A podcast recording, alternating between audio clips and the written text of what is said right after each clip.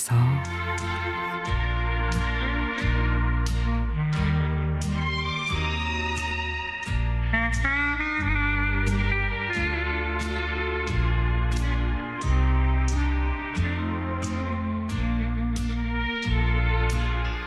햇살이 따사롭네요.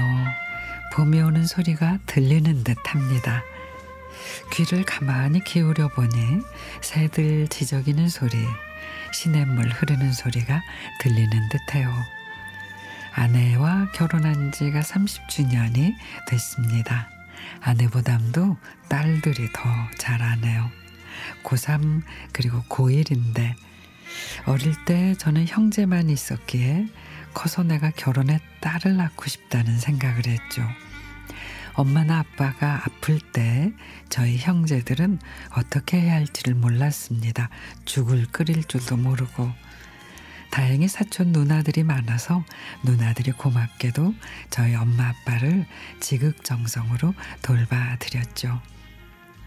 그러니까 내가 결혼해 딸을 낳고 싶다는 소망을 고맙게도 아내가 들어준 셈이죠.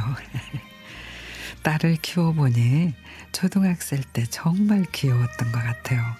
사랑스럽고 순수하고 맑고 또 궁금한 건 왜 그렇게 많은지. 천진난만하고 순수한 딸을 볼 때면 그저 하루의 피로가 눈 녹듯이 녹아내렸죠. 딸들이 노트북과 가족 앨범을 가져왔습니다.